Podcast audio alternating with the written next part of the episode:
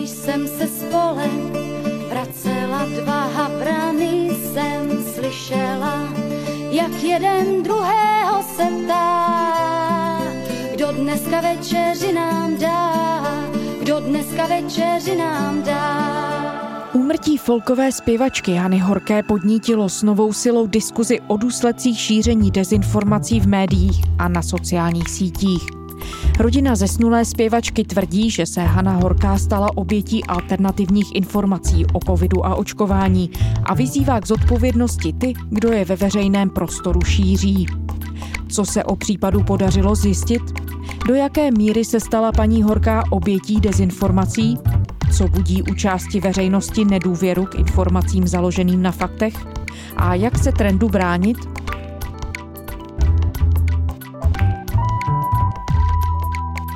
Je pátek 21. ledna. Tady je Lenka Kabrhelová a Vinohradská 12. Spravodajský podcast Českého rozhlasu. Anna Urbanová, reportérka serveru iRozhlas.cz. Dobrý den. Dobrý den. Úmrtí folkové zpěvačky Hany Horké před několika dny rozproudilo debatu o covidu, o dopadu dezinformací ve veřejném prostoru a také o zodpovědnosti těch, kteří dezinformace nebo alternativní informace do veřejného prostoru vypouštějí. Aničko, můžeme na úvod schrnout, co se s paní Horkou vlastně stalo a co tu celou debatu rozproudilo. On ten příběh je celý daleko víc komplexní, než se teď na první pohled může zdát. Začalo to celé tím, že v pouhých 57 letech zemřela zpěvačka Horka v neděli. Mělo se tak stát po té, co se doma udusila po prodělaném koronaviru. Její případ nemůžeme dávat pouze do souvislostí s koronavirem a s tím spojenou debatu o alternativních přístupech k němu, ale měli bychom ho vnímat v širších souvislostech. Paní Horká v pátek psala na Facebook, že je po prodělaném koronaviru a dokonce, že i má potvrzenou tu variantu Delta.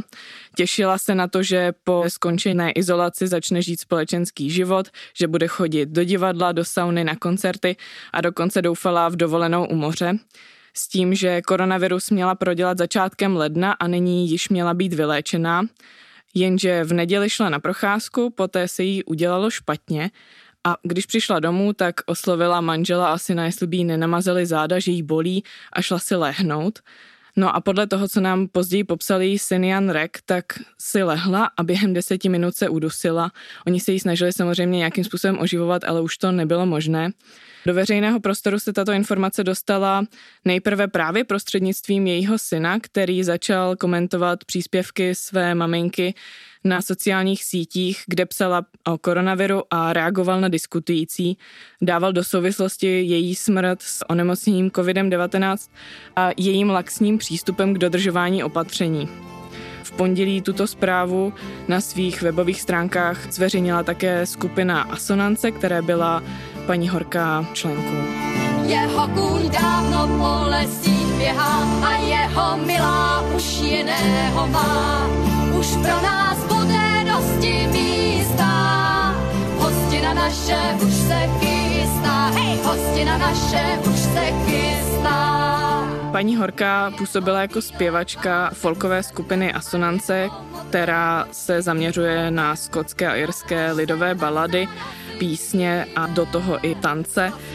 Této skupině ona působila od roku 1985, čili je s ní zpěta velmi dlouhou dobu. Ta skupina vznikla v roce 1976.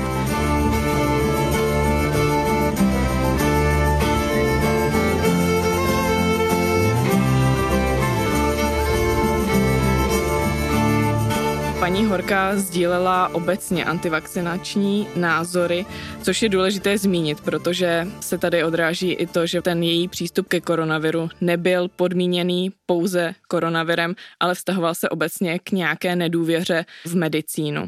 Její postoj k pandemii je patrné, když se podíváme na to, jaké příspěvky sdílela na svém facebookovém profilu, který má aktuálně stále veřejný.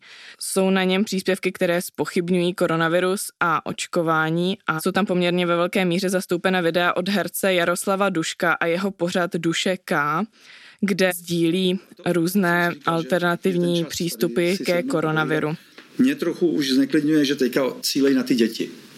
A že proto, aby mohli do nich vpravit ten dar, ten svůj dárek, tak vlastně začínají rozjíždět tu představu, že to napadá děti a děti umírají. A protože existuje to nocebo, no tak prostě blbnou rodiče, budou nervózní, budou se strašně bát. Děti se začnou bát. A e, budou umírat, tak jak předpověděl Ošo před 40 lety, kdy na otázku, jak se bránit pandemii, on odpověděl tehdy, viru se vyhnete, ale strachu ne. Je těžké se vyhnout strachu a on tam tehdy řekl, a ti lidé budou umírat ze, ze strachu. Koncem prosince ona tam začala sdílet příspěvky, které nazvala jako střípky z karantény, ve kterých popisuje, jak se koronavirus nejprve prokázal u jejího manžela a syna kteří oba jsou ale očkovaní a ona se vysmívala postupu hygieny a tomu, že výsledky jejich testů jako neočkované vycházely nejdřív jako negativní. Zmiňovala tam třeba to, že ty testy se prokazují jako pokus omyl a je to jenom na základě toho, jak si v Číně rozhodnou, že ten test má výjít. Ale podle jejího syna se pak koronavirem tedy nakazila cíleně. On doslova řekl, že tomu šla naproti a to v tom smyslu, že on a jeho otec byli doma nakažení koronavirem a ona se podle pravidel té jejich izolace měla od nich držet dál a měla dodržovat určitá opatření, což ona nedělala. A ten syn říká, že její motivací bylo to, že chtěla mít přirozenou imunitu a získat ten certifikát, který by ji opravňoval k tomu, aby se účastnila společenského života. Měla být od nás pryč, ale nějak se, nějak se rozhodla, že s náma normálně bude doma a že, že radši prodělá nemoc, než aby se šla očkovat. Takže s náma celou dobu normálně byla. Nejdřív vyšel negativní, nejdřív vyšlo negativní PCR dokonce na žádanku a pak to dostala. Tak jsme, no, tak, tak prostě tak šla na druhé a byla pozitivní. Já jsem s Janem Rekem mluvila v pondělí, čili v podstatě pár hodin po tom, co paní Horká zemřela. A nejprve jsem si nebyla jistá, jestli on vůbec bude ochotný o tom mluvit, ale s ohledem na to, že to sdílel všechno na sociálních sítích, tak jsme se ho pokusili skontaktovat a on byl překvapivě velmi ochotný a chtěl ten rozhovor poskytnout. Popsal nám nejprve, jak se to celé seběhlo, jak už jsem tedy zmiňovala. Nejprve se nakazil on a jeho otec, kteří byli očkovaní a on nám uvedl, že se cítili pouze tři dny špatně a pak následovali postcovidové stavy jako ztráta čichu a chuti. Tady to se všechno odehrálo kolem Vánoc. A pak následovalo tedy na přelomu prosince a ledna záměrné nakažení paní Horké, kdy tam ten její syn řekl, že to probíhalo už delší dobu, mělo jí být špatně celý týden a následovalo tedy to, že nám řekl, jak paní Horká šla na procházku a později tedy jak odešla. Ale jestli tomu správně rozumím, tak v tuhle chvíli není prokázané, jestli přesnou příčinou její smrti byl covid. Přesně tak. Já jsem se ho na to přesně ptala, protože to z toho není zřejmé. On i sám zmínil, že paní Horká už měla mít po té 14-denní izolaci a měla být tedy vyléčená. Když jsem se ho však ptala na to, jestli může říct, že tou příčinou byl covid, tak řekl, že na nic jiného to nevypadá, ale dodal zároveň, že to řeší patologie. Vy jste zmiňovala, že i sám Jan Rek, syn paní Horké, zmiňoval to, že sdílela alternativní informace nebo informace, které se asi dají označit za dezinformace. Co vám tedy vyplynulo z toho rozhovoru? Z pohledu rodiny je paní Horká obětí dezinformací? On to přesně neoznačil jako dezinformace, nicméně ano, je podle té rodiny obětí, jestli to tak můžeme nazvat, i když to je asi také trošku přehnané, určitého alternativního přístupu k různým věcem, nejenom tedy ke koronaviru, že jak už jsme zmiňovali, tak se i ten odpor k očkování netýkal pouze očkování proti koronaviru, ale důvod toho, proč vlastně s tím pan Rek vyšel na veřejnost nebo chtěl to sdílet veřejně, tak je to, že chtěl ilustrovat příklad toho, jaké důsledky může mít sledování podobných alternativních přístupů a hlavně osobností, které tyto informace šíří na obyčejné lidi. Čísla, grafy a podobně nikoho nezajímají. Apel na autoritu nikoho nezajímá, pokud to samozřejmě nehraje do karet té jedné straně ale jde o ty osobní zkušenosti a realitu, ve který, ve který žijem. Že není to není to sranda. No. On konkrétně jmenoval příklad již zmiňovaného pana Duška, dále pak lékaře Lukáše Polerta anebo zpěváka Daniela Landu, kteří mu sebrali mámu tím, že ovlivnili její názory a on přesně v tom rozhovoru, který jsme spolu vedli, tak říkal, že ví, kdo stojí za jejími názory, že to rok musel poslouchat a zároveň dodal, že považuje za velmi smutné, že věřila víc cizím lidem než vlastní rodině, která se jí snažila přesvědčit o tom, že by bylo dobré třeba, aby se očkovala nějakým způsobem se chránila, což ona nechtěla slyšet. Vy jste říkala v úvodu, že ten příběh vede do hodně komplexních vod a vy jste se vydali po některých z těch liní. Oslovili jste právě i ty zmíněné dotyčné lidi nebo některé z nich kteří šíří, řekněme, alternativní informace. Konkrétně jste se s kolegou Martinem Štorkánem spojili s hercem Jaroslavem Duškem, který je ve veřejném prostoru známý šířením těch alternativních informací. Co vám řekl? Připouští si jakoukoliv odpovědnost? My jsme se s panem hercem spojili na dvakrát. Nejprve hnedka v pondělí, poté, co jsme mluvili s panem Rekem. Mluvili jsme spolu přibližně 10 minut a snažili jsme se ho zeptat konkrétně na tento případ a jestli to nějakým způsobem reflektuje, jestli to zaznamenal a tak podobně. Ten rozhovor ale nebyl příliš konstruktivní, protože pan Dušek mi v tom telefonu argumentoval tím, že paní Horkou osobně neznal, že ten její případ nezná a že ani nečetl žádné informace, které jsme v to pondělí vydávali.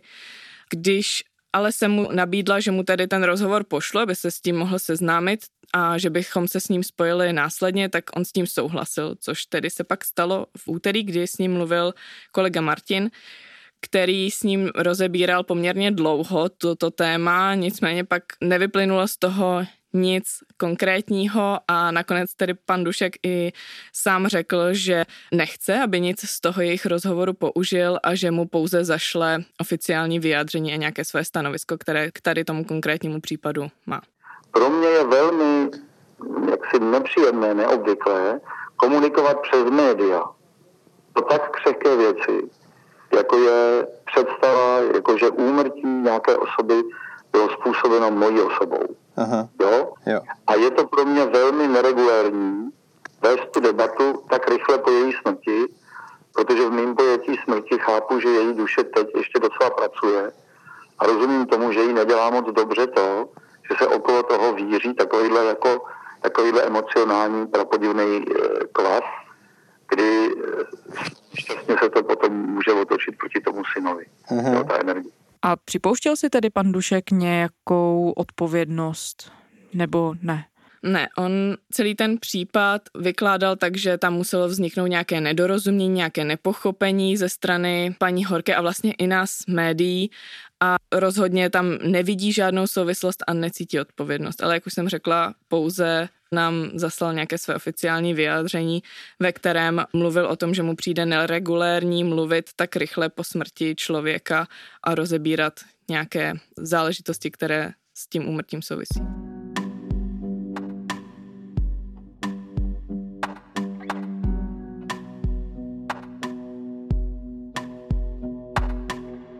On ten příběh hodně rezonoval v českých médiích a nejenom v nich, rezonoval i v zahraničních médiích.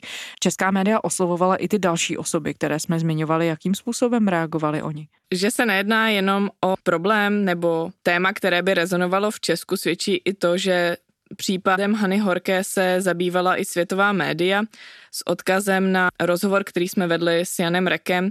O tom referují například v britském tisku, ať už BBC, Guardian, v Německu například tuto informaci převzal Spiegel, ale informují o tom třeba přední i francouzská média nebo španělský deník El País.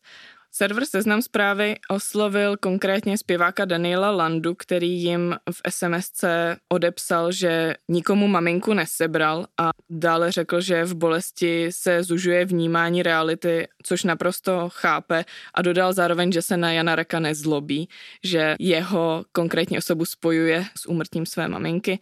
Dále pak seznam zprávy oslovili lékaře Lukáše Polerta, který opět nereflektoval ten konkrétní případ a jenom řekl, že považuje COVID za nebezpečnou nemoc, která si ale zaslouží pozornost především v primární péči. Pojďme se ještě vrátit na chvíli k Jaroslavu Duškovi, protože i z toho, co jste říkala, na základě těch rozhovorů z toho vyplývá, že to byly informace, které oslovovaly paní Horkou.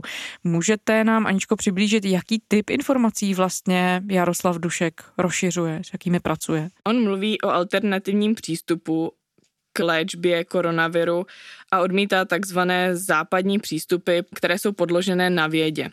A za tímto účelem natáčí pořady Duše K, do kterých si zve různé osobnosti, které se tímto přístupem zabývají nebo jsou s ním určitým způsobem zpřízněné. Hodně častým hostem je Milan Salábek, který se opírá o tradiční čínskou medicínu, anebo Jan Vojáček, což je zástupce takzvané funkční medicíny, která prosazuje názor, že když se člověk rozhodne být zdravý, tak zkrátka bude. Sám Dušek se chce léčit přirozenou cestou, volí k vyléčení se z různých nemocí pouze cestu přírody, tedy bylin. Očkovat on uvedl, že se nenechá, protože se cítí zdrav a považuje se za bytost divokou, což řekl například v rozhovoru pro server iDnes.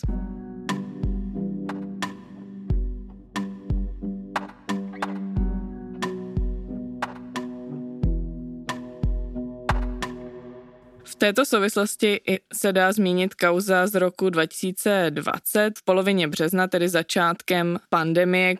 Tak právě video Duška s Milanem Salábkem bylo staženo z YouTube, Ulož to a Seznamu.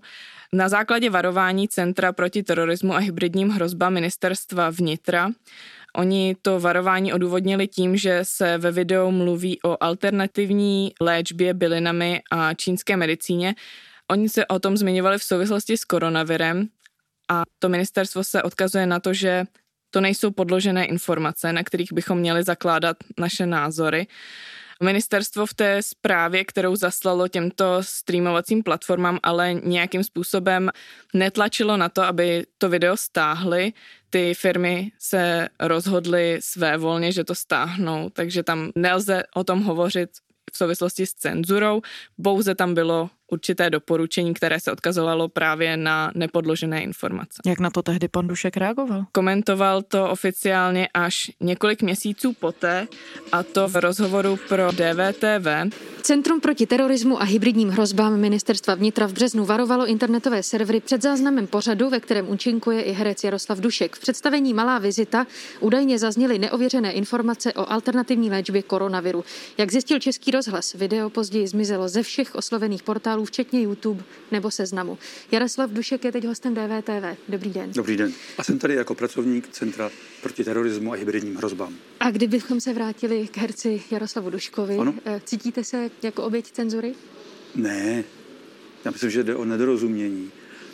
Je tam jde o nějaký omyl. Kde se vyjádřil v tom smyslu, že jde podle něj o nedorozumění, protože podle jeho názoru na ministerstvu byli neklidní z toho, že by se mohli lidé uzdravit na základě těch jejich doporučení, které oni dávali v tom videu a tak to video raději smazali. Uváděl to v souvislosti s tím, že to video vidělo za týden půl milionu lidí. Mě to jenom překvapilo, eh, jako by rozesmálo, protože jsem, ono to vidělo půl milionu lidí, že? to byl ten problém. Za týden. To byl problém podle vás? Ano, to se vsadím. Čili kdyby to, kdyby vidělo, to vidělo 100 diváků, lidí. tak jim je to jedno, to se o to nebudou zajímat. Ale tam byl ohromný nárůst sledovanosti a během jednoho týdne to vidělo půl milionu lidí. Ohrazoval se, že ve videu nikoho nenabádali, ani nikomu neradili, co má kdo dělat. Nicméně, když se ho už v té době redaktorka DVTV ptala, jestli v té souvislosti nemůže cítit nějakou zodpovědnost za to, že třeba ti lidé budou následovat určité neověřené informace a nějaké metody, tak on řekl, že nic takového necítí a nechápe vlastně, proč se ho na to vůbec v té souvislosti ptá. Já se jenom ptám na to, eh, ne, jak moc jste třeba zvažovali eh, v momentě, kdy nikdo eh, o covidu rozhodně nevěděl všechno, co zabírá, co nezabírá no, no, no. a tak dále, tak jestli jste si třeba řekněme, připustil zodpovědnost za lidi, kteří by vás mohli vlastně nekriticky následovat prostě proto, že jste jako, že by jedli badián nebo charismatický, oblíbený herec. To jsou úplně ověřený všechno léčiva, tam není nic vůbec, co by jako mohlo někomu ublížit. Ale že by kvůli tomu třeba nešli k lékaři. Ale tam jim přece nikdo neříkal, nikdo nedoporučoval, aby nešli k lékaři. No, ale zároveň jim nikdo neříkal, aby kromě toho všeho, co jim doporučujete, k tomu lékaři šel. Teď mi připadá, že to je trochu padlý na hlavu, jako promiňte. Vy jste, Aničko, oslovili i experty, kteří se zabývají dezinformacemi, alternativními informacemi a také tím, kde je vlastně mezi nimi hranice, jakým způsobem se dají ty informace kvalifikovat. Co vám řekli? Kam spadá to, jakým způsobem třeba zrovna o covidu mluví právě Jaroslav Dušek? Dá se tam najít nějaká jasná kategorizace? Jasné vymezení tam není. Já jsem o tom mluvila s analytikem Dominikem Preslem z Asociace pro mezinárodní otázky, který se zabývá dezinformacemi a podle něj je nepřesné používat pojem dezinformace právě v případě Jaroslava Duška. Za dezinformací je nějaký špatný úmysl. Že úmyslně ti lidé šíří nějaké informace, které nejsou podložené a oni to vědí. Jenomže rozdíl mezi tím, co říká Jaroslav Dušek a klasickou dezinformací, je ten, že právě u těchto alternativních přístupů je velice tenká hranice. A pan Dušek a ti jeho zpřízněnci obhajují názory, kterým pravděpodobně sami věří, čili tam nemůžeme vidět přímo ten špatný úmysl. Zároveň dodává, že tito lidé by si měli být vědomi toho dosahu, který mají a toho, že mají určitou odpovědnost vzhledem k tomu, že jsou právě ve veřejném prostoru známí a mohou tím lidi ovlivňovat. Vy jste se zabývali i tou druhou stranou věci. Dozvěděli jste se od odborníků, co motivuje lidi, právě tu běžnou veřejnost, aby takovému typu informací věřili, aby jim popřávali sluchu? Tam odborníci se odvolávají na to, že se tyto informace šíří v určitém váku, kdy nemůžeme jasně říct, co je tedy ta pravda. Okolo koronaviru, kde se tyto alternativní přístupy v současné době šíří nejvíce, panuje spousta otázek a samotní odborníci, teď když se bavíme o těch lékařských, tak dost často vystupují s různými názory a není zcela jasné tedy, co si z toho ti lidé mají vzít, protože v médiích se objevují jak názory pro očkování, tak proti očkování a sdílí tyto názory lékaři, čili určité autority. My jsme o tom mluvili například s religionistou Davidem Václavíkem, který konkrétně Jaroslava Duška označil za mozaikáře, který skládá ty svoje názory na základě různých přístupů, čili podle něj to nemůže fungovat jako celek. Přesto Jaroslav Dušek tyto názory šíří a zakládá na nich tu svoji autoritu. No, já myslím, že pan Dušek je tak nepřehlednutelnou postavou uh, v mnoha oblastech, že to jako asi nejde úplně nesledovat. Uh, když se pokoušíte vlastně nějak rozumět té současné asi spíš řekněme duchovní, duchovní sféře. Takže samozřejmě sleduji, sleduji uh, některé tyhle aktivity dlouhodobě a přiznám se, že uh, v momentě, kdy on se stal jednou z těch tváří, řekněme, odporu vůči, vůči těm a můžeme to asi nazvat nějakým main, mainstreamovým proudům ve vztahu k řešení, k řešení té současné situace, tak mě to ani moc nepřekvapilo, protože on vlastně reprezentuje něco, co je poměrně typické v té dnešní ezosféře. S tím i souvisí to, že se snaží o nějaký příklon ke kořenům, což může určitým lidem imponovat, že je to tedy opětovný návrat k přírodě, když odhlédneme od toho dnešního světa digitalizace a všech těchto výzev, které mohou některé lidi třeba děsit. V rámci těchto alternativních přístupů se mluví také o ezoterismu, který kromě zmíněného doprovází také obecně nedůvěra v politický systém a instituce. Ale ona je to taková obecná nedůvěra uh, vůči všem věcem, který ten systém reprezentují, včetně třeba vědy, vzdělávacího systému. Uh, uh, řekněme institucí, které jsou s tím uh, systémem spojené a nejsou to zdaleka jenom politické strany. Uh, mohou to být různé, různé zájmové instituce, vůči kterým ten systém se dovolává nebo na kterých stojí, ať už to jsou, řekněme, tradiční církve nebo nějaké tradiční spolky typu já nevím, u nás třeba Sokol, tak ta nedůvěra je tam vidět poměrně výrazně. A je tady vlastně jakási snaha Eh, dovolávat se nebo hledat, eh, hledat nějakou alternativu ve všech tady těch oblastech, ať už je to věda, ať už je to náboženství, ať už je to ten politický systém nebo rodinné vztahy. Odborníci se na tom shodují, že v té společnosti vznikají určité otázky, na které nemáme jasné odpovědi, což je znervózňuje a proto hledají to, jak si na to odpovědět. A tuto odpověď jim nabízí třeba Jaroslav Dušek tím, že vybočuje z toho určitého mainstreamu, který můžeme v médiích třeba vidět. Nakolik v tom všem hraje roli způsob šíření těch informací, konkrétně sociální sítě? Sociální sítě nám ze svého principu otevírají možnost sdílet ty názory daleko rychleji a s daleko větším dosahem. Uzavírají nás do jakýchsi sociálních bublin, kde se nám pořád dokola zobrazují ty stejné názory a my se tedy zapouzdříme v tom našem názoru a už pak se nám těžko připouští cokoliv jiného. Já jsem na toto téma hovořila s antropoložkou Marí Heřmanovou, která dodává, že sociální sítě jsou jako prostor pro vytvoření alternativních autorit zcela živnou půdou ale zároveň dodává, že tito lidé existovali už před sociálními sítěmi a pouze ty sítě jim dali určitý nástroj a prostor pro kulmulaci těch svých názorů a združování svých příznivců. Ve chvíli, kdy vy máte nějaký světonázor, tak my všichni fungujeme tak, že vyhledáváme ty informace ne, aby jsme se něco dozvěděli, ale aby jsme se v tom světonázoru utvrdili. Takže ten problém, který tam vzniká, je, že ona samozřejmě díky třeba tomu, že lidi jako Jaroslav Dušek jsou takhle aktivní na sociálních sítích, tak ona se v tom mohla utvrzovat vlastně jako zase relativně rychle a, a z mnoha stran. Takže určitě je potřeba říct, že ano, že třeba prostě to, že ty sociální sítě takhle fungují, tak mohlo jako nějakým způsobem třeba posílit ten její názor. V tomto případě konkrétním paní Hany Horké upozornila na to, že z toho ale nelze vyvozovat nějaké obecné ponaučení. Tento případ ilustruje to, že ty sociální sítě dále prokupávají ty příkopy mezi těmi přístupy.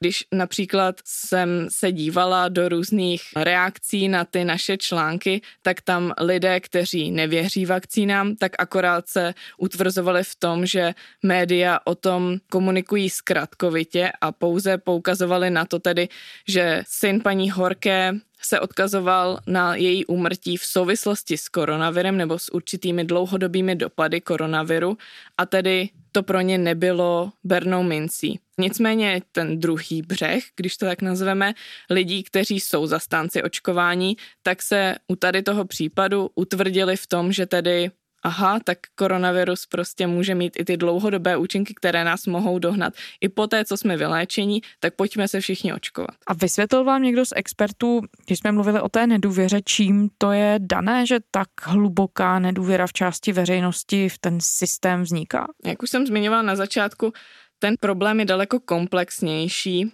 a nemůžeme ho vztahovat pouze na koronavirus. Nicméně experti se tedy shodují na tom, že je to komplexně problém ztráty důvěry, že společnost se nedokáže shodnout na tom, co je důvěryhodné nebo co můžeme považovat za nějakou společnou pravdu.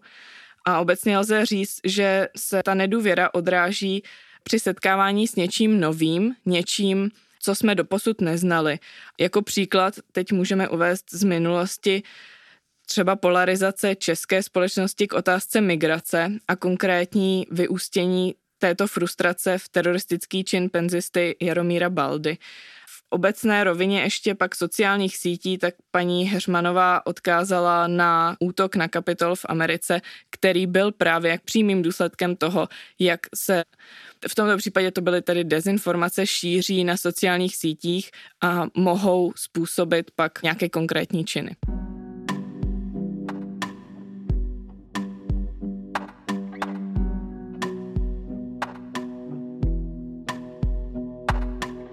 My jsme zmínili, že ten problém je velmi složitý a zasahuje do mnoha rovin, ale pokud bychom tedy se měli vrátit k tomu rámci, v kterém to začalo a to postoj rodiny, zpěvačky Hany Horké, podle které se paní Horká stala obětí alternativních informací nebo dezinformací ve veřejném prostoru.